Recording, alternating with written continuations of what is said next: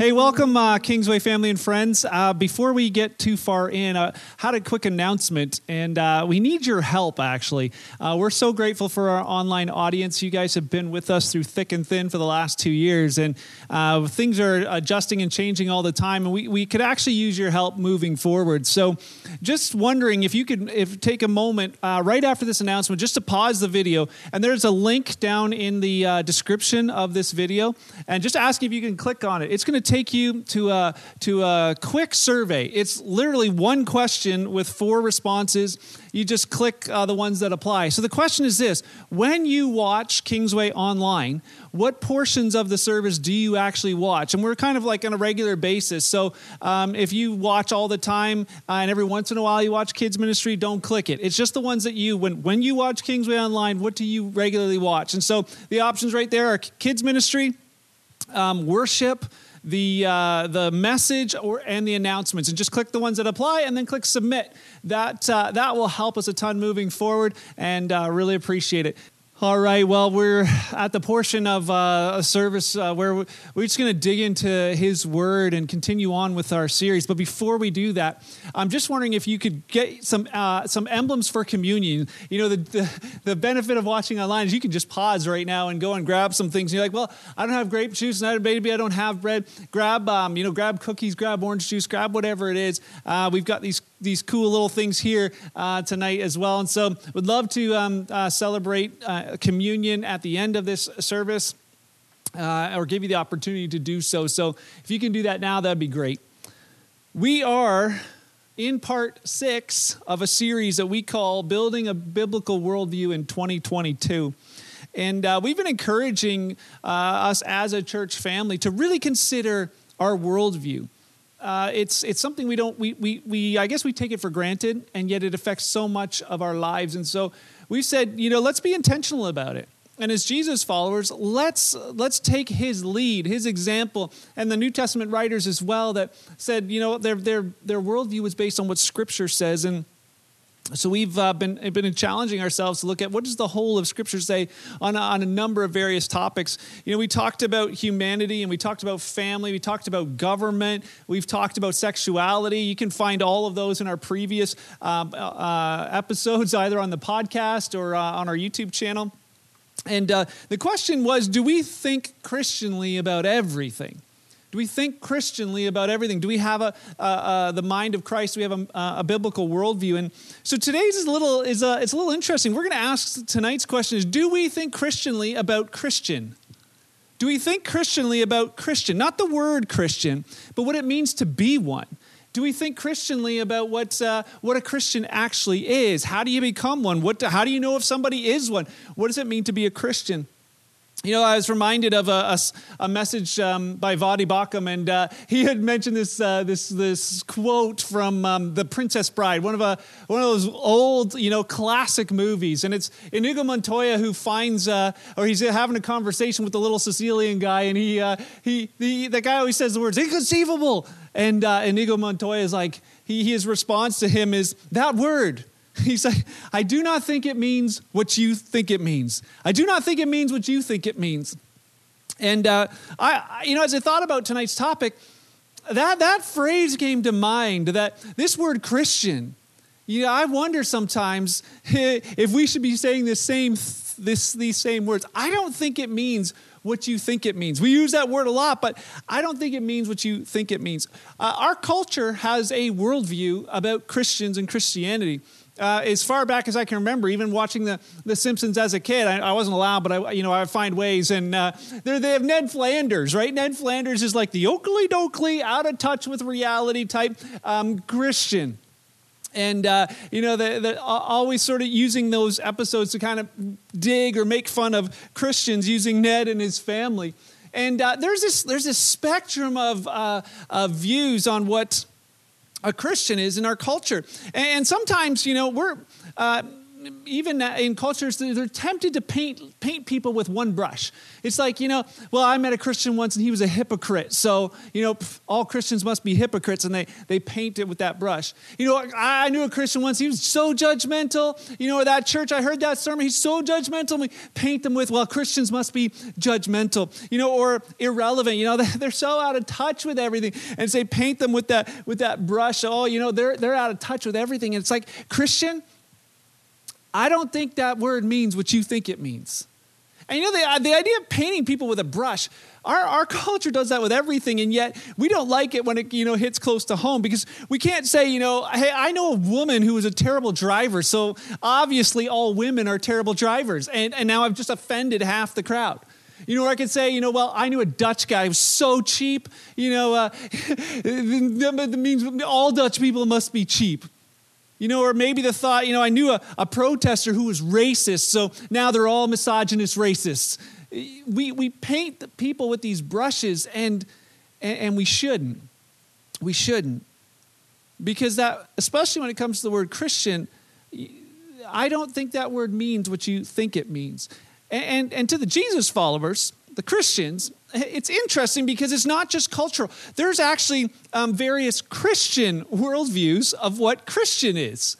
Uh, you hear it all the time when you talk to people, when you ask them if they're a Christian, like, oh, yeah, you know, I've been to church, so I'm a Christian.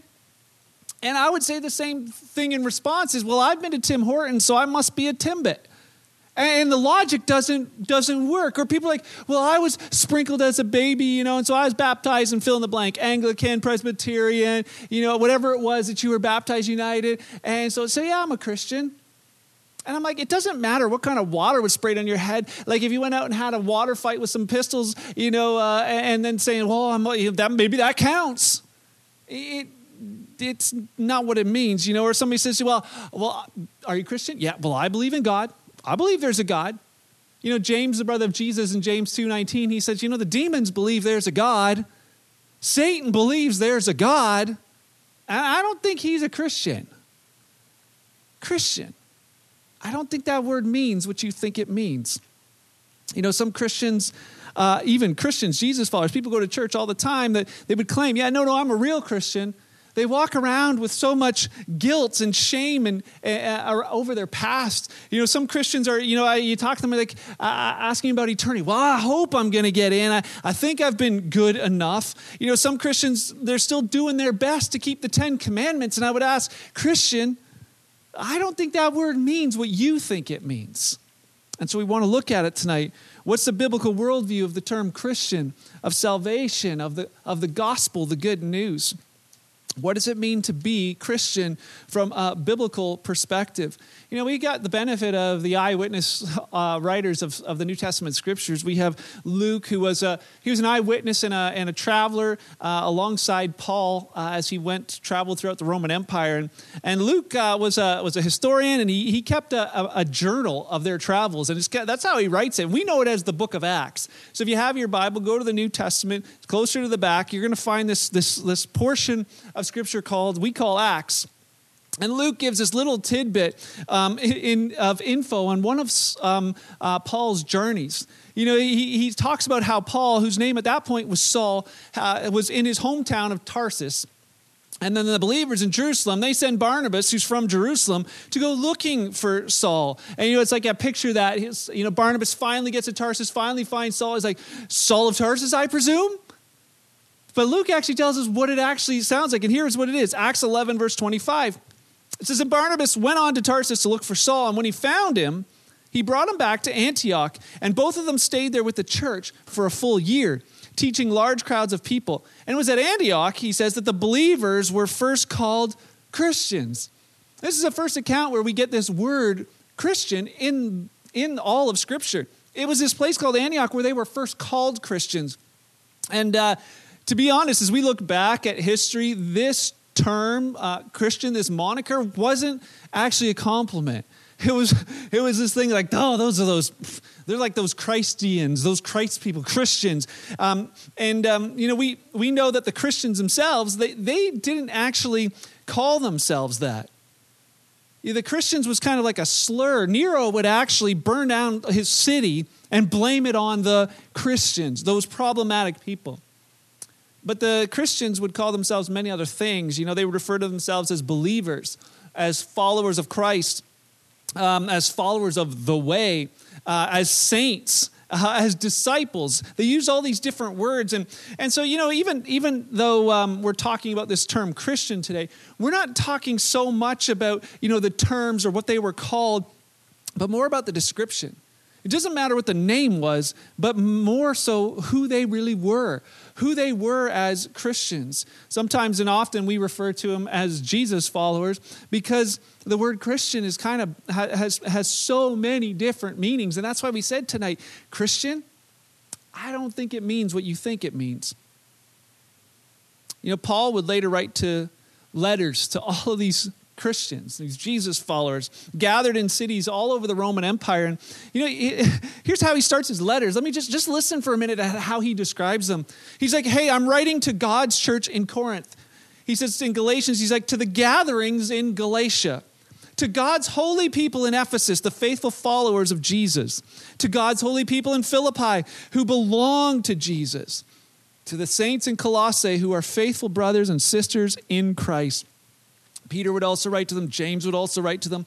But if you put all those things together, here's Paul's description of Christian to God's holy people. You know, but maybe putting our own name in there. To the saints in Balmoral, the faithful brothers and sisters, the followers of Jesus Christ, loved by and belonging to Him, gathered together as His church in Haldimand. Maybe you can just put your own titles and, and places in there. But my question is does that sound like you? Would you describe yourself in that way? To God's holy people, the saints, the faithful brother or sister, the follower of Jesus, the one who's loved by Him and belongs to Him, that are gathering together as His body in a certain location. Does that sound like you? Because if it doesn't, we got to ask that question. Well, then what is Christian? Because I don't think it means what we think it means. You know, the purpose of Paul's letter was to remind Christians of who they were and how to live. And so we're going to look at a bunch of scriptures that just define what these people who were called Christians truly truly believed and uh, and lived out. Here here let's go to 1 Corinthians 1 verse 17.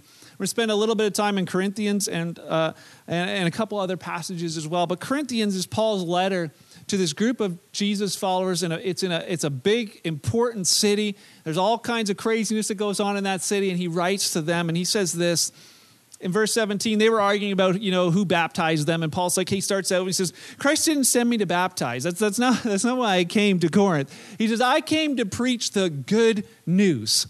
The good news, of, he says, it's, and, and, and not with clever speech. He says, for, the, for fear that the cross of Christ would lose its power.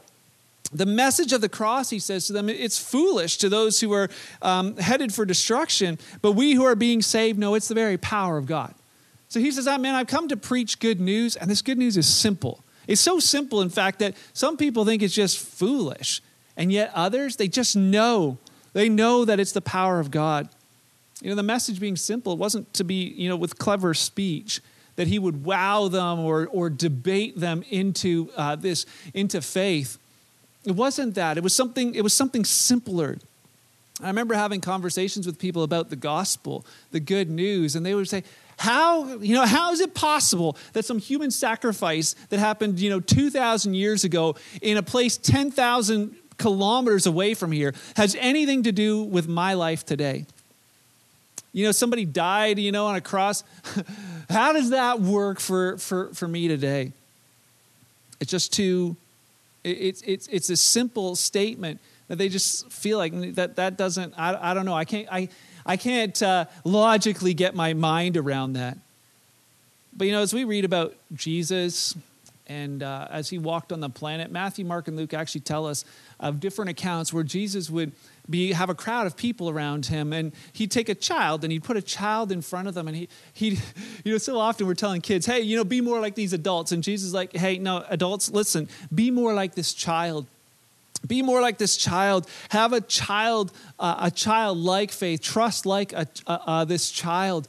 Uh, and uh, he, he, as he mentions that, we would sometimes think, well, you know, faith that's childlike. There's a difference between childlike, this this this confident trust, and something being childish, something being so simple that it's foolish. Something, the, the difference between childlike and childish, because even though it's childlike, it's powerful. It's powerful. And, you know, those who've experienced the change of the what the gospel does in their lives, they'll tell you. They'll tell you, man, like something happened in here. It wasn't something I believed. It wasn't like Sunday school stories. It was a child, oh, okay, I know all the stories, Jonah and the whale, Noah and the ark, and, and I'm, I'm a Christian because I believe there's a God. No, something happens on the inside to a true Christian. You know, you know when you've experienced something. And let me ask this question Have any of you ever been hit by a taser? Well, probably the wrong crowd. So maybe let's try this. Have you ever been hit by like a, a, powerful wave? Have you ever been in the ocean, experienced the power of the wave? I remember going to uh, Curacao and, and going surfing. This is actually me right here. Okay, it's not. My surfing experience looked more like this. Uh, and uh, I ended up, you know, getting falling into the water and being tumbled around, getting rash. My brothers, they, uh, they had warned me. They're like, listen, you do not want to fall off the board in these areas because that you, you can't even uh, find your way to the surface. The water is just so powerful. I'm like, yeah, yeah, yeah. And I'm like, I knew it up here but the moment I hit the water, oh my goodness, I experienced it. I, could, I, I knew what they meant by the power of that wave. And that's the thing, like we, we can sit and hear, oh, I know about the power of the gospel, but have you experienced it? Oh, I know that, you know, he changes your life, he forgives your sins, and, but have you experienced it? Oh, I know God loves me. Jesus loves me. This I know. And for the Bible tells me. But have you experienced it? See, that, that's the difference in this term um, called Christian. And so as we look at this, Paul's saying the good news, it's powerful. What is this good news that Paul's saying is so powerful? Later on in Corinthians, 1 Corinthians 15, he, uh, he explains it really well. He reminds those same believers of, the, of these words. So here's what he says 1 Corinthians um, chapter 15, verse 1. Let me now remind you, dear brothers and sisters, of the good news that I preached to you before. He's like, hey, you already heard this. He says, but, and you welcomed it when you first heard it, and you still stand firm in it. You received it, you're standing firm in it. And it's this good news that saves you if you continue to believe the message I told you, unless, of course, you believe something that was never true in the first place. Verse 3 he says, I passed on to you what was most important, would have been passed on to me, that Christ died for our sins, just as the scripture said. And then he was buried. He was raised from the dead on the third day, just as the scripture said. And uh, he said he was seen by Peter and then by the 12. You, see, you just even get a glimpse of Paul's worldview of the gospel. He's like, hey, this is what the scripture said. This is what the scripture said would happen, and this is what happened. Jesus died for our sins. He was buried. Like we've said so often, he was dead, dead. This was not like he fainted. This was not like, you know, he collapsed. No, he was dead, which makes the next line so, so incredible. He rose from the dead and he was seen by witnesses that said, hey, we, we saw him dead and we saw him alive, and we will bank our lives on the fact that we saw this. And it is that event that's the basis of Christianity. Not like I believe all the stuff in the Bible. That, that's not where it starts. Is what do I do with this event that a man rose from the dead? Paul says some that good news that Christ died for our sins. He's like that's the good news you received. But he gives this he gives this description of what it looks like to be a Jesus follower, be a, to be a Christian. He's like he's like you received this good news, you believed it, you stand firm on it, and you continue to stand firm in it it's this, it's this one thought all the way along. It's like how you got into this family, how you became a Christian is how you stay a Christian. How you got into the family is how you stay in the family. And so, you know, when you think about Christians who are like, oh, it's, it's my behavior. I don't do those things. Oh, I, I do, I, I go here to these places on Sunday mornings and, and I don't do that kind of thing. And I try not to swear. And it's all about behavior they're, they're missing the point because then when their behavior does slip at some point, they're like, they're wondering, you know, am I, oh, I don't know, like, am I still a, a Christian? I've had these, I've had this bad behavior. Am I, am I a Christian? And again, my question is Christian? I don't think that word means what you think it means. Because if we would say, and I've used this example often, my children, you know, they, they might look like perfect little angels, but they're not.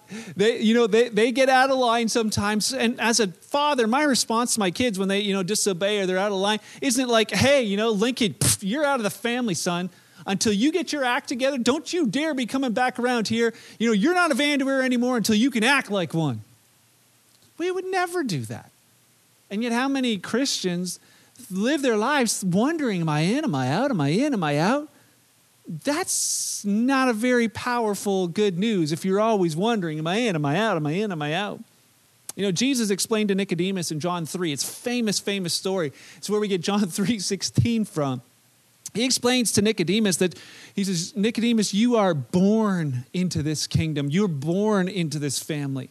He said, just like you were born into the world, you know, he says, you need to be born again. From the inside, there's something, something spiritual has to happen in here. Something has to be born inside of you, or it's not Christian.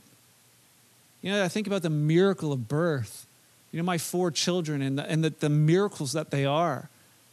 What an incredible, incredible thing. But it pales in comparison to the miracle of rebirth. When God takes a broken person, a, heart of stone, a, a wayward person go in their own way and, and changes something on the inside. Where they once were dead, they're alive to Him. Where it was like a, you know, I was God and, and, and, and now I can hear the voice of God where I thought, you know, I was in despair, but now I know I'm loved by God.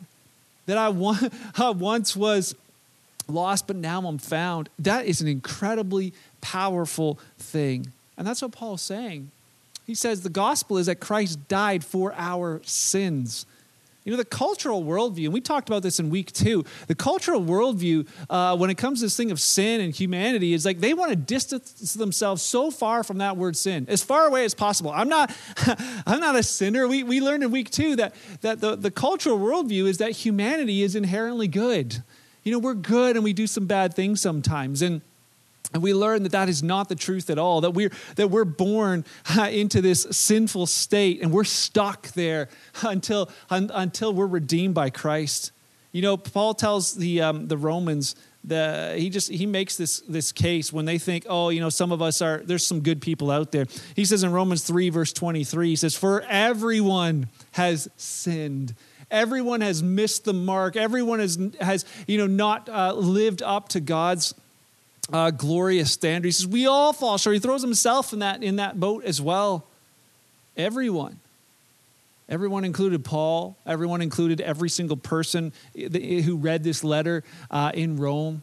Everyone includes me. Sinner.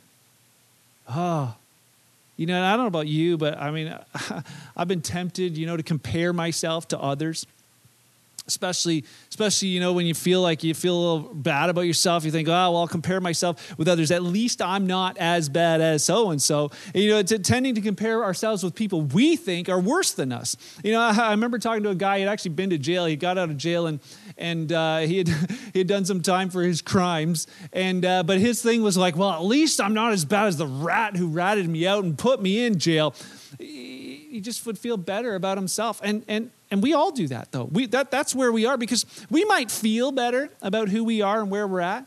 But my question is, is are we better? Just because we feel better, because we can compare and find somebody else, are we actually better? You know, we might put our sins on a, on a level. Like we think, you know, these are the bad sins and these ones not so much, you know, like little white lies, you know, taking stuff from work without asking, you know, whatever it is. And, but then like there's the big ones, right? Like, you know, murder and adultery and whatever else. We, we put these ones way, way up there. But God doesn't. When God looks at this thing called sin, it's like, no, no, it's just like, it's a level playing field. It's one of the, it's one of the truths that changed my life way back in the day when I realized that me, this little self-righteous kid who, you know, I never I never drank any alcohol, I never tried smoking cigarettes, I never did any drugs, I, I never dated any girls. I always say it was, you know, by choice, but it probably wasn't. But whatever it was, I never like any of these things. I didn't do all the things that were, you know, people would say, "Oh, those, you know, those are the, the bad things." But then I realized, you know, there was a man in our community named Paul Bernardo who had uh, murdered some uh, teenage girls. And in my heart, I could look down and say, Oh, I'm way better than that guy. At least look at me compared to him. And then I realized that if it wasn't for the, for the redemption and the redemptive power of Christ, I am no better off than him. I'm not in any better place than him. And it hit me to the core. It, it, it broke through the self righteous walls in my heart to reveal that, yes, Mark, indeed, you are a sinner.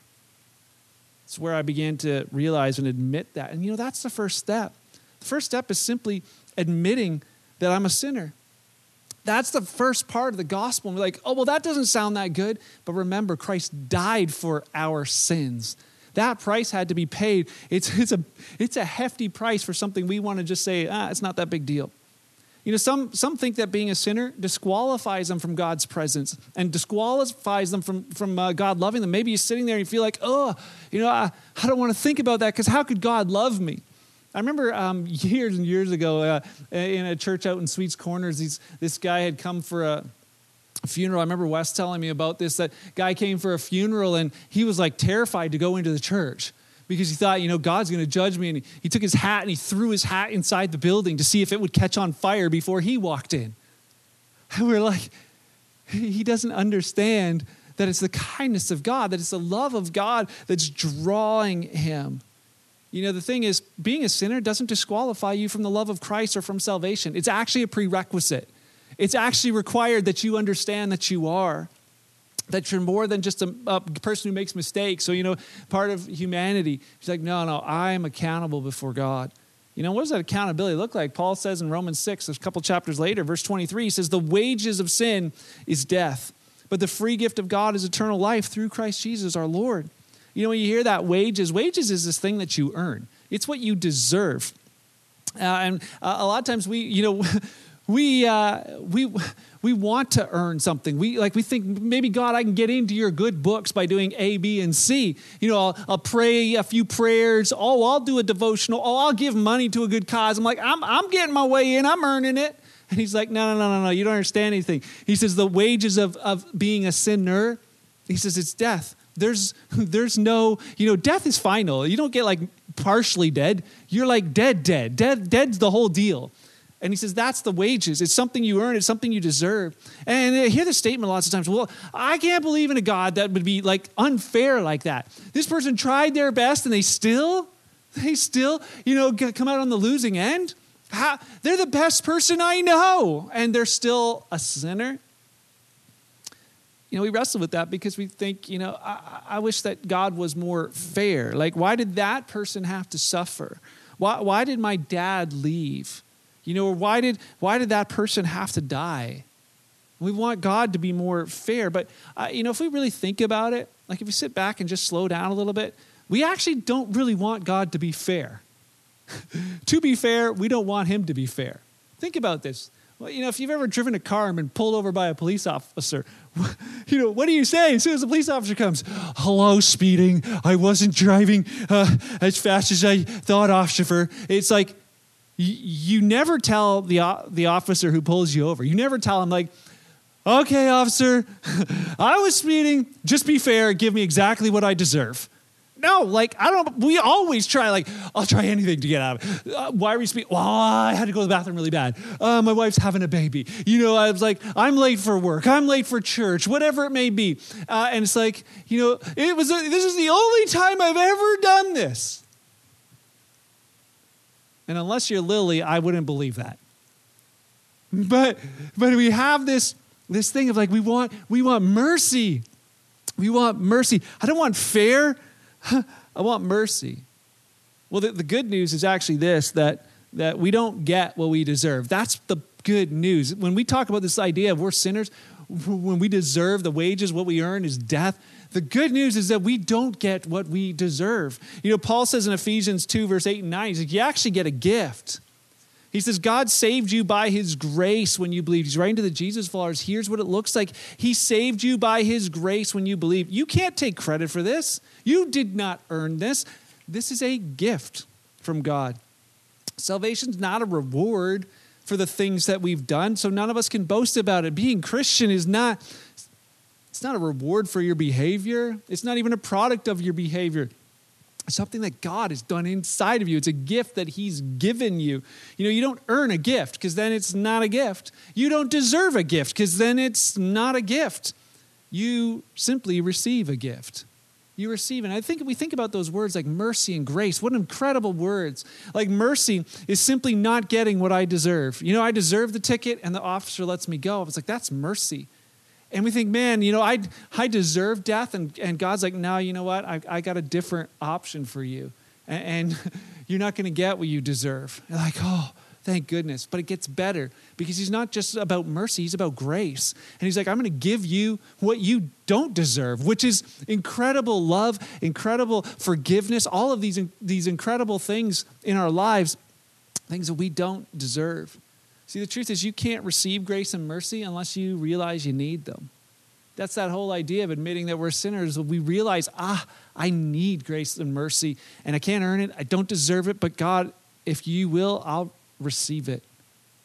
And then you realize it's not fair, but oh, is it powerful? Oh, is it powerful? You know, our, we, we, we started, you know, or just shared that thought that our culture wants to distance themselves from that word sinner so badly. And they need to embrace it. But the flip side of that I see is that there's so many Christians who embrace sinner as their moniker and they actually need to let it go.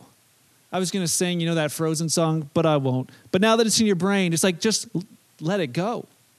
Let it go. Why? Because there's so many Christians that carry their, their guilt like they wear it like an old overcoat. They carry shame from their past like it's like this heavy chain. You know, they, they inside, and sometimes they even slips out that I'm, oh, I'm just a dirty, rotten, no good sinner. Oh, I'm disgusting or whatever, you know, these things. And I'm like, Christian, I, don't think that word means what you think it means. You know, because the good news declares that Christ died for our sins. He actually, that when we've been born again, we are no longer sinners. Not that we never sin, we're no longer in that category of sinner. We're not in the spot where we're enemies of God anymore. We're, we've been brought into his, into his family. We're called his child. He, he calls us his friend. That, you, there's no heavy baggage to wear anymore if you understand what Christian means. The New Testament writes about it all the time. There's lots of scriptures uh, on it. I just want to show you two. 1 Corinthians 6, verse 11 we looked at this last week. What does Paul say to them? He's like, some of you, like he lists this laundry list of, of, of sins and people who don't make it into, uh, into heaven one day. And he says this in verse 11 Some of you were once like that. You were in these categories. He says, but he said, what? You were cleansed. It means past tense. You were made holy. You were made right with God, which means you are currently right with him simply by calling on the name of the Lord Jesus Christ and by the Spirit of our God. Is what God did in you. He's done something in you, Christian. if, it, if it's genuine, if something powerful happened on the inside, he's done something on the inside. What's he done? Second Corinthians, he later writes them and says this, verse five, uh, chapter 5, verse 17. He's like, this means that anyone who belongs to Christ, anyone who's a Christian, they've become a new person. You know, the old, the guilt, the shame, all that stuff. He's like, that old life is gone. A new life has begun. There's something about the sins, they're, they're gone. Man, we sing that song, gone, gone. Now my sin is dead and it's gone. That's good news. That is good news. You know, it's not about the outward behavior, it's about an inward change. If the inward change happened, man, it's gone. And the outward behavior will catch up, I promise you. You know, it's not about believing something, oh, I believe there's a God or I believe all the right things. It's, it's about trusting in Jesus that what he said he can do, he can do in you. And, and the question, you know, I guess is this if your Christianity is still about do's and don'ts and trying to keep all the rules and you're chalking up when you you know, you're doing good with God and sometimes you're not doing so good with God, then, then I have to simply say this Christian, I don't think that word means what you think it means. You know, back in the 1100s, there was a saying that said this all roads lead to Rome. It didn't matter what road you took, you were eventually going to get there. And all, our culture wants to say the same thing. You know, yeah, okay, that's fine. You want to preach about this Jesus guy and this and, and your religion or whatever. But there's lots of religions, and, you know, all religions, you know, lead to God. So, like, the cultural worldview is like, you don't need this, you don't need this thing from Jesus. You just need to have some religion of some sort, and it, it's all good. You know, there's lots of ways to heaven. All religions are basically the same. You know, Jesus, he was a good moral teacher. But can I simply say this? A cultural worldview may accept that, but a biblical worldview cannot. Why? Because Jesus himself could not accept that idea that all religions lead to God and, and everybody's getting in, it doesn't really matter. How do we know? Because right before he was about to be crucified, betrayed, he sat down with his disciples at a table and he, he was chatting with them and he, says these words john was there john uh, he's an eyewitness and an ear witness of it he writes it down in john 14 verse 1 to 6 just just heard that jesus is he's predicted his death and it's going to be soon. And he, and they're of course looking like what? And here's jesus words to him. He's like hey don't be troubled. Don't let your hearts be troubled. He's like you trust in god? Trust me. Trust me. There's that there's that invitation to say, you know what? I'm going to put my trust in you, Jesus. He says, trust me. There's more than enough room in my Father's home. And if it were not so, would I have told you that I'm going to prepare a place for you? Verse 3 When everything's ready, I'm going to come and get you. So you will be with me always where I am. Verse 4 You know, you know the way to where I'm going. And they're like, No, we don't.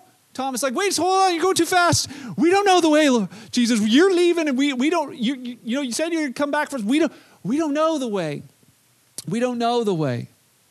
We have no idea where you're going. How do we know the way? And, and here's this, this powerful statement Jesus says. Jesus tells Thomas and all those listening in and all the readers, He's like, Thomas, I'm the way, I'm the truth, I'm the life. There's no, no other way. No one comes to the Father except through me. Well, Jesus, what about you know what about those other people who believe those? Other, no, they, sorry. There's only one way. There is only one sacrifice that was made for mankind. There, and, and he hadn't done it yet, but he was telling This is what's going to happen. I'm going to lay my life down for you. I'm going to save humanity. I am the way, the truth, and the life. All religions don't lead to the Father. Even Christianity that is based on just you know behavior and actions and keeping the Ten Commandments, it doesn't lead to the Father. It is this one this one way, and it's not through religion, it's through that person of Jesus. You know, having a religion or a belief in God isn't even enough according to God Himself. I love what C.S. Lewis said. Because people sometimes think, well, Jesus was a good moral teacher. You know, he's a good guy to follow. He's a good example. C.S. Lewis says it this way. He says, I, I'm trying here to prevent anyone saying the really foolish thing that people often say about him, that is Christ. Oh, I'm ready to accept Jesus as a great moral teacher, but I don't accept his claim to be God. He says that's the one thing we must not say. Because a man who was merely a man, a good moral teacher, who said the sort of things that Jesus said would not be a great moral teacher. He would either be a lunatic on a level with a man who says he's a poached egg, or else he would be the devil of hell himself. You must make your choice.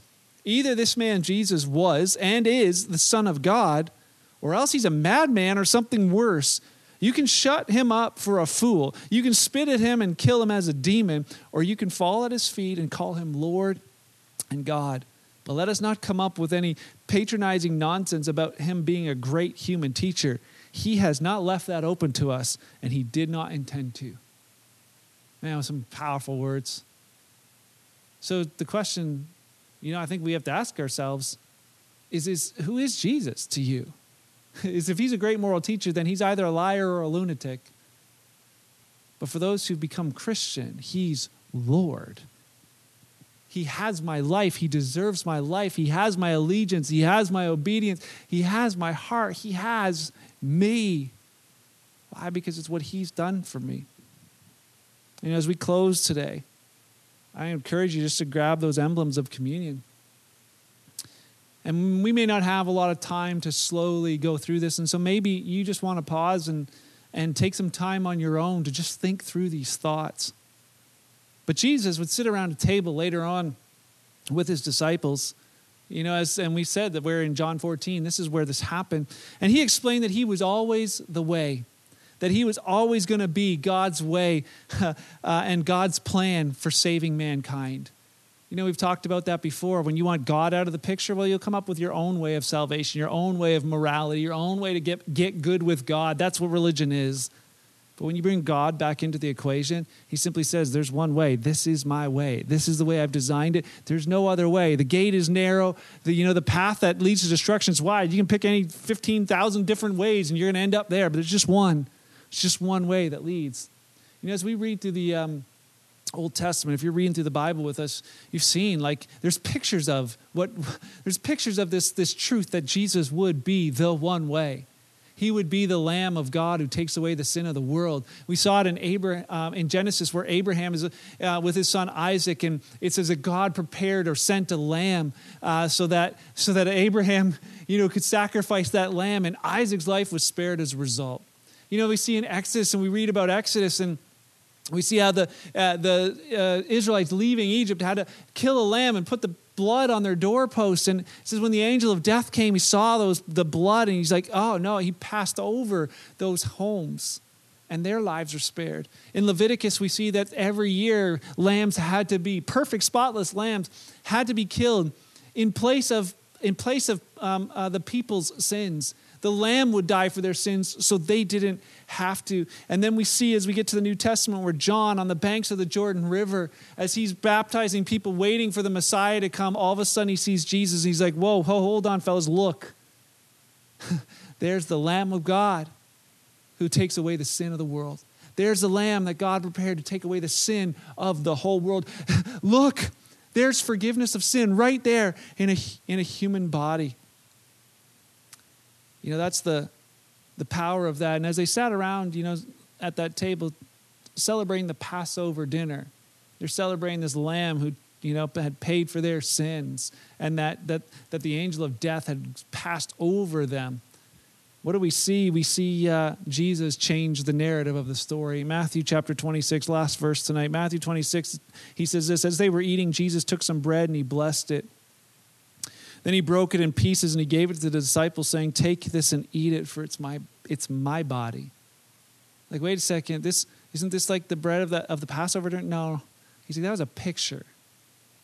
This is my body, which is going to be broken for you.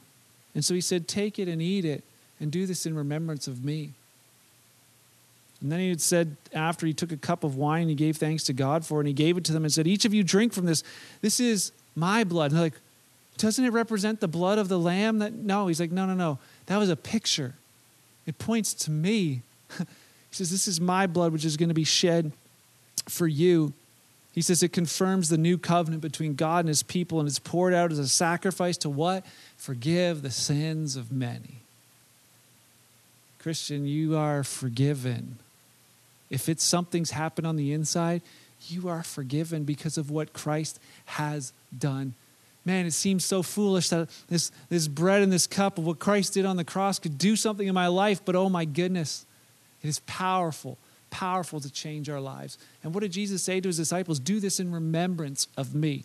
We've often said it that those disciples, after the next couple of days, they would watch their, their friend and their master hang on a cross, die, and bleed out in front of their very eyes. They, they, they didn't need a piece of bread to remember you know, his broken body. They saw it and they would never forget that. They didn't need a little you know, cup of wine uh, or grape juice, whatever it was, to, to um, remember the drops of blood that poured down that cross that day. They, they'd never get those images out of their mind. But what was it? Jesus' command go and make other disciples, remind them, teach them of all the things I've taught you, including this.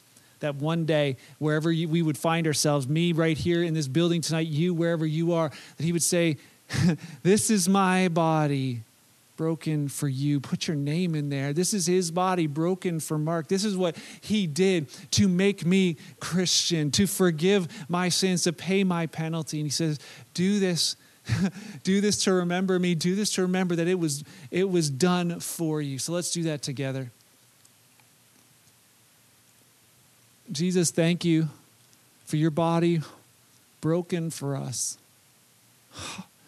Thank you for taking our place, the Lamb of God. Thank you. Lord, thank you for your love. You saw us before we even know we needed you, and you came. Thank you for enduring that pain. You could have left at any second, but thank you, thank you, thank you. And it says after dinner, he took a cup. He says, with that cup, he passed it around and said, You know, drink from it. This is the symbol of the new covenant the new covenant's so much better. You know, lambs no more have had to die. One lamb died for the sins of the whole world. My sin, your sin, it's incredible. It's incredible because because of this, I'm forgiven. I'm forgiven. Let's take that together. So, Jesus, thank you for your forgiveness. You know my laundry list. Thank you for washing that all away. God, I couldn't do it and you knew it. Thank you for your cleansing power, your life changing power, the goodness of your good news, your kindness that's led us to repentance. Thank you, thank you, thank you. May you be honored and glorified by this night and by everything we've said. May you be praised as you deserve for the sacrifice you made for us. Love you. Thank you for loving me first. You know, as I think about these words, the power of the good news, there's forgiveness and new life in Him because of Him. And maybe you're here and listen to all this. I'd encourage you, if you haven't put your faith in Christ, maybe you've pre- pretended to be Christian, if you would believe the truth of the good news that He died for your sin, that He rose from the dead, and that He was seen, you'll experience what Christian is if you'll put your trust in Him. You know, I thought about it. It's why the old hymn writers wrote songs like this My hope is built on nothing less than Jesus' blood and righteousness. You know, what can wash away my sin? Nothing but the blood of Jesus. In Christ alone, my hope is found. He is my light, my strength, my song. And when I survey the wondrous cross on which the Prince of Glory died, my richest gain I count but loss and poor contempt on all my pride. You know, others would sing about how they cling to the old rugged cross. They would exchange that someday for a crown. And maybe one of the most profound of all Amazing grace, how sweet the sound saved a wretch like me. Cause I once was lost, but now I'm found. I was blind, but now I see. And I pray those truths echo, echo in your mind and in your heart. That you might simply understand what it truly means to be Christian. That you would live that out to the fullest, knowing that you're loved, you don't have to earn it. Knowing that you're forgiven, you don't have to earn it. That you can simply share that hope with the world because they won't hear unless we do. Can we pray? Father, thank you for tonight. Thank you for this time to you know, just to be in your word. thank you for the good news. It's why we're here. It's what you've done. It's what you've done. Lord, I just pray for anybody tonight that's listening that doesn't know you. God, I pray that your good news would do just what it says. It is the power of God to salvation to anyone who believes. Father, I believe that tonight. And thank you for the hope that we have in you as a result. Oh, looking so forward to the life that is after this life, life that never ends. Jesus, you're amazing.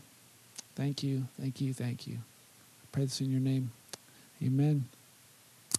So before you go, we got a couple quick questions uh, for you, like we always do, just to hopefully have a chance to chat with a few others. Maybe you're in a home church today, uh, or um, you know, watching with some other friends, or maybe you're going to call somebody up. But here's the questions: What jumped out at you today? Was somebody like, man, I got, I got to think about that a little bit more? And then second, how would you define the word Christian? How would you define it? Third, would you call yourself a Christian? Why or why not? And I mean, would you call yourself a Christian based on the biblical world? Because that's the final question. Do you have a biblical worldview of Christianity and salvation? Or is it a mix of some, some cultural, biblical, whatever uh, mishmash that it may be? I encourage you to dig in And like uh, as always, if you come to a different conclusion, you know, feel free email me, let me know. Let's be encouraging one to another. And then before you uh, check out, uh, I'd, encu- I'd, also encourage you, you know, go fill out that survey. That would help us a ton. We really only have about one week to, to, to do that. So please do that right away. And uh, until next week, we'll uh, see you later. Have a great, great week.